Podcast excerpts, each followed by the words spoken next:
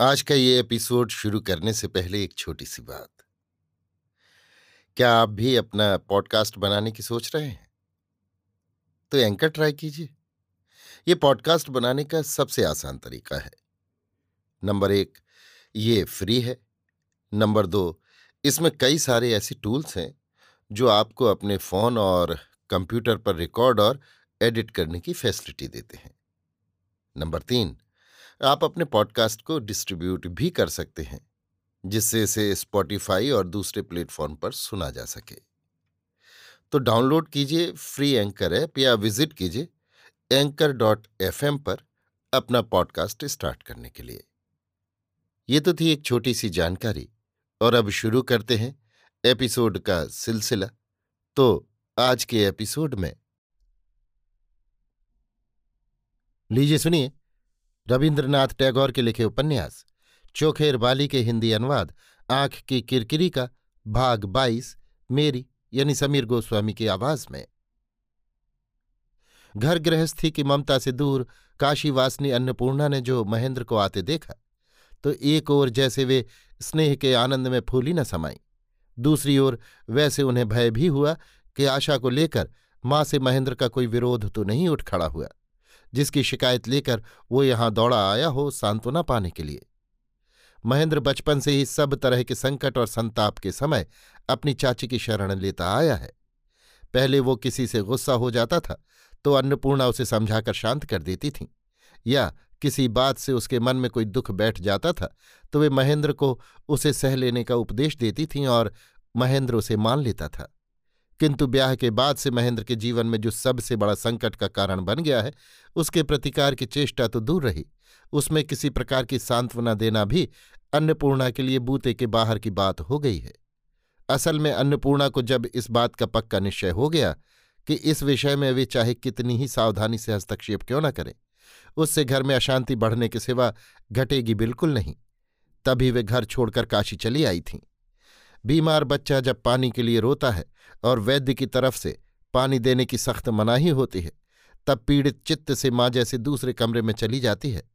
अन्नपूर्णा भी ठीक उसी तरह घर से बहुत दूर प्रवास में चली आई थी। दूर तीर्थवास में रहकर धर्म कर्म के नियमित अनुष्ठानों में इधर कुछ दिनों से वे घर को बहुत कुछ भूले हुए थीं। अब महेंद्र क्या फिर उन सब विरोध की बातों को छेड़कर उनके प्रच्छन्न घाव में चोट पहुँचाने के लिए यहाँ तक दौड़ा आया है। किंतु महेंद्र ने आशा और माँ के विषय में कोई चर्चा ही नहीं की। तब अन्नपूर्णा की आशंका दूसरी तरफ़ मुड़ी। जो महेंद्र आशा को छोड़कर कॉलेज नहीं जा सकता था, वो आज चाची की खबर लेने काशी कैसे चला आया? तो क्या आशा के प्रति महेंद्र का आकर्षण ढीला होता जा रहा है? अंत में महेंद्र से उन्होंने कुछ आशंका के साथ पूछा, महेंद्र तुझे अपनी चाची की सौगंध है। सच सच बताना, चुन्नी अच्छी तरह है? महेंद्र ने कहा, हाँ, सब अच्छी तरह है। अन्नपूर्णा ने फिर पूछा, आजकल वो रहती कैसे है? तुम लोगों का लड़कपन वैसा ही बना हुआ है या कामकाज भी कुछ संभालने लगे हो? महेंद्र ने कहा, लड़कपना बिल्कुल ही जाता रहा है। सब झगड़ों की असल जड़ वो चारू पाठ किताब न जाने कहाँ गायब हो गई, कुछ पता ही नहीं। तुम रहती तो देखकर खुश होते हैं कि पढ़ने लिखने में स्त्रियों को जितनी लापरवाही करनी चाहिए। चुन्नी ने अपने उस कर्तव्य में जरा भी लापरवाही नहीं की। अन्नपूर्णा ने कहा, बिहारी क्या करता है? महेंद्र ने कहा, अपना काम छोड़कर बाकी सब करता है। नायब गुमाश्ते ज़मीन जायदाद का काम देखते हैं। किस दृष्टि से देखते हैं सो मैं नहीं कह सकता। उसका तो हमेशा से यही हाल है।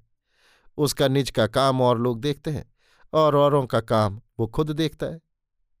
अन्नपूर्णा ने कहा अच्छा महेन वो क्या ब्याह करेगा ही नहीं? महेंद्र ने मुस्कुराते हुए कहा, कहाँ, कोई लक्षण तो नहीं दिखाई देता? सुनकर अन्नपूर्णा के हृदय के गुप्त स्थान में चोट पहुँची।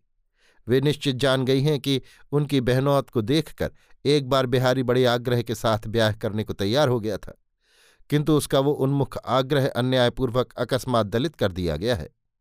बिहारी ने कहा था, चाची मुझसे अब कभी भी ब्याह करने का अनुरोध न करना। व्यथित हृदय के वे शब्द अब भी अन्नपूर्णा के कानों में गूंज रहे थे।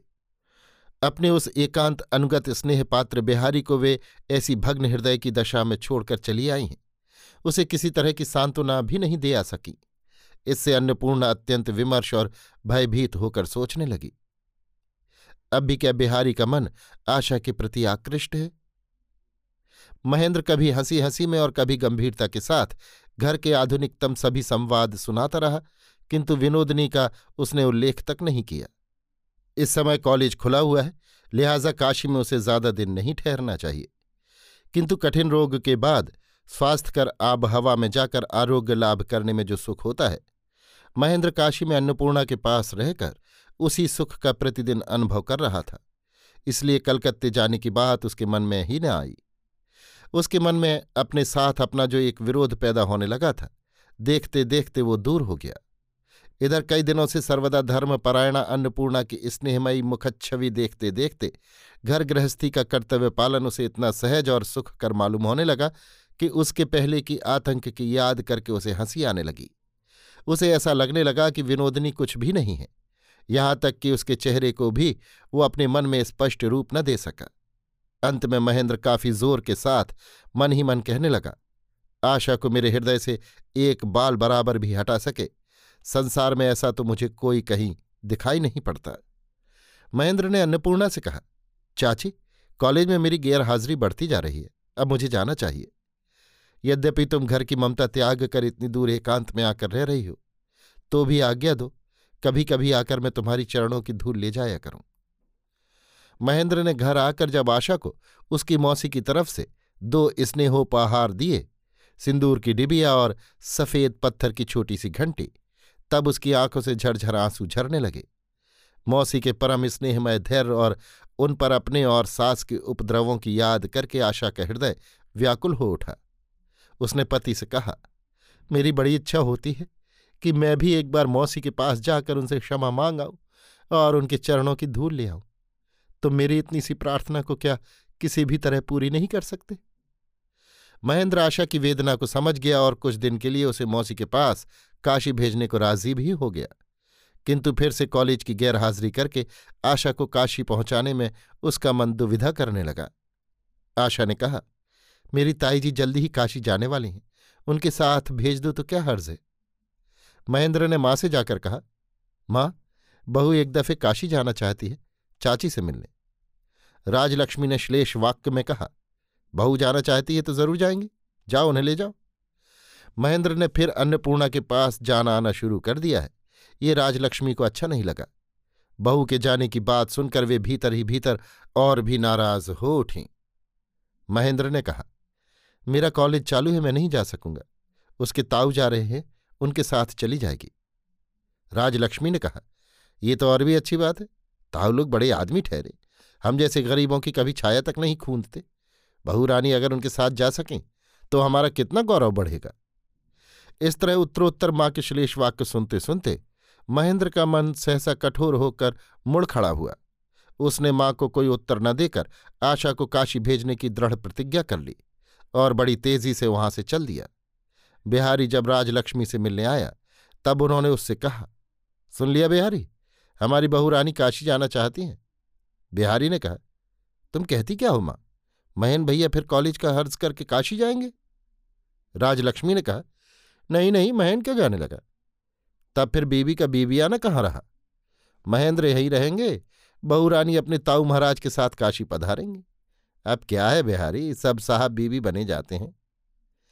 बिहारी भीतर ही भीतर उद्विग्न हो उठा, किंतु आधुनिक साहबी फ़ैशन की दुश्चिंता उसका कारण नहीं। बिहारी सोचने लगा, मामला क्या है? महेंद्र जब काशी गया, तब आशा यहीं रही और महेंद्र जब यहाँ आया, तब आशा काशी जाना चाहती है। तो क्या दोनों के बीच कोई ज़बरदस्त मनमुटाव हो गया है? किंतु इस तरह कितने दिन चलेगा?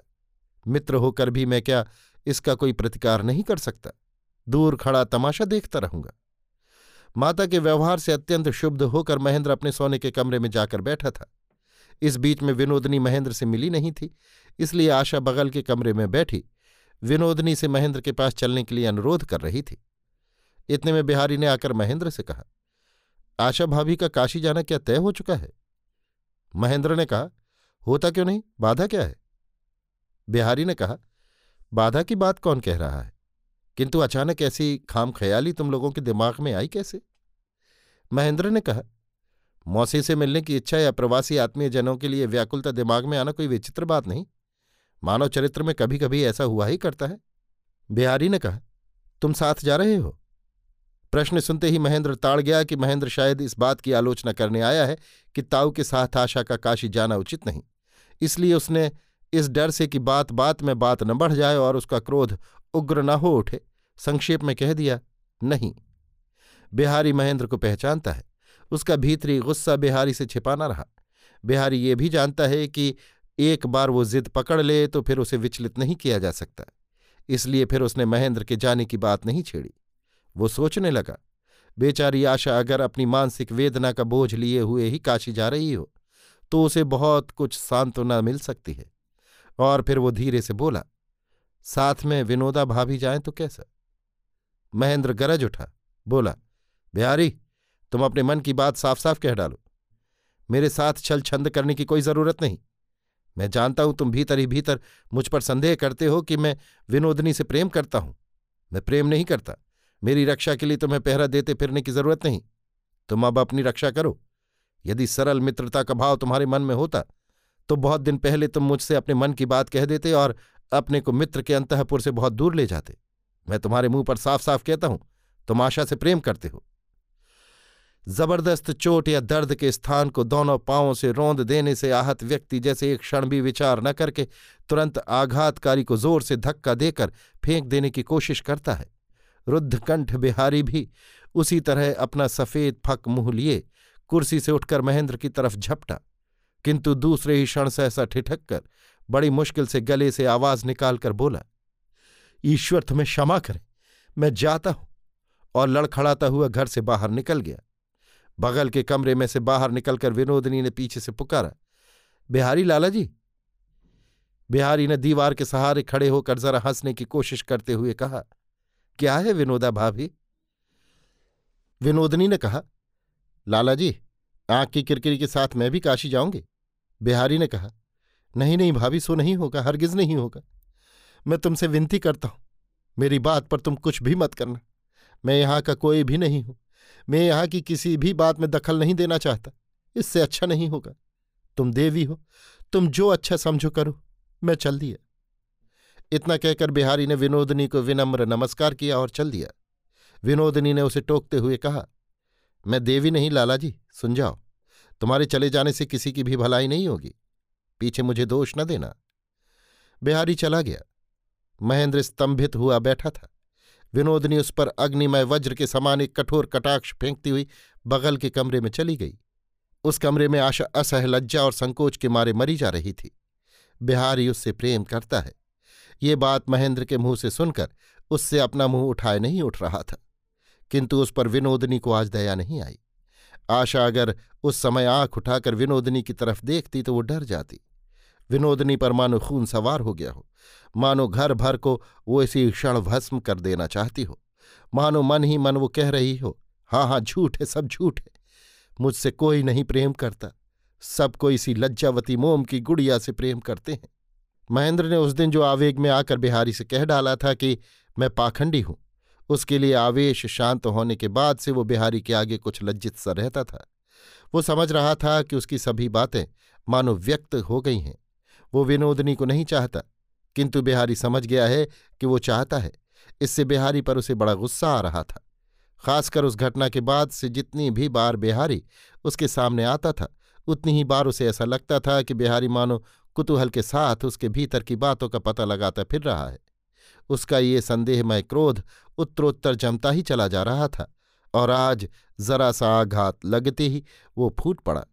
किंतु विनोदनी का बगल के कमरे में से इस तरह व्याकुलता के साथ दौड़कर आना इस तरह आर्त कंठ से बिहारी को रोकने की कोशिश करना और बिहारी के आदेशानुसार आशा के साथ काशी जाने को तैयार हो जाना। ये सब बातें महेंद्र के लिए कल्पनातीत थीं। इस दृश्य ने महेंद्र को प्रबल आघात से वेवहल कर दिया। उसने कहा था कि वो विनोदनी को नहीं चाहता। किंतु उसने जो कुछ सुना, जो कुछ देखा, उसने उसे सुस्थिर नहीं रहने दिया। उसे वो चारों तरफ़ से विचित्र रूप से पीड़न करने लगा। महेंद्र बार बार निष्फल परिताप के साथ सोचने लगा। विनोदनी ने मेरे मुँह से सुन लिया कि मैं उसे नहीं चाहता। अभी आप सुन रहे थे रविन्द्रनाथ टैगोर के लिखे उपन्यास, चोखेर बाली के हिंदी अनुवाद, आँख की किरकिरी का भाग बाईस, मेरी यानी समीर गोस्वामी की आवाज़ में।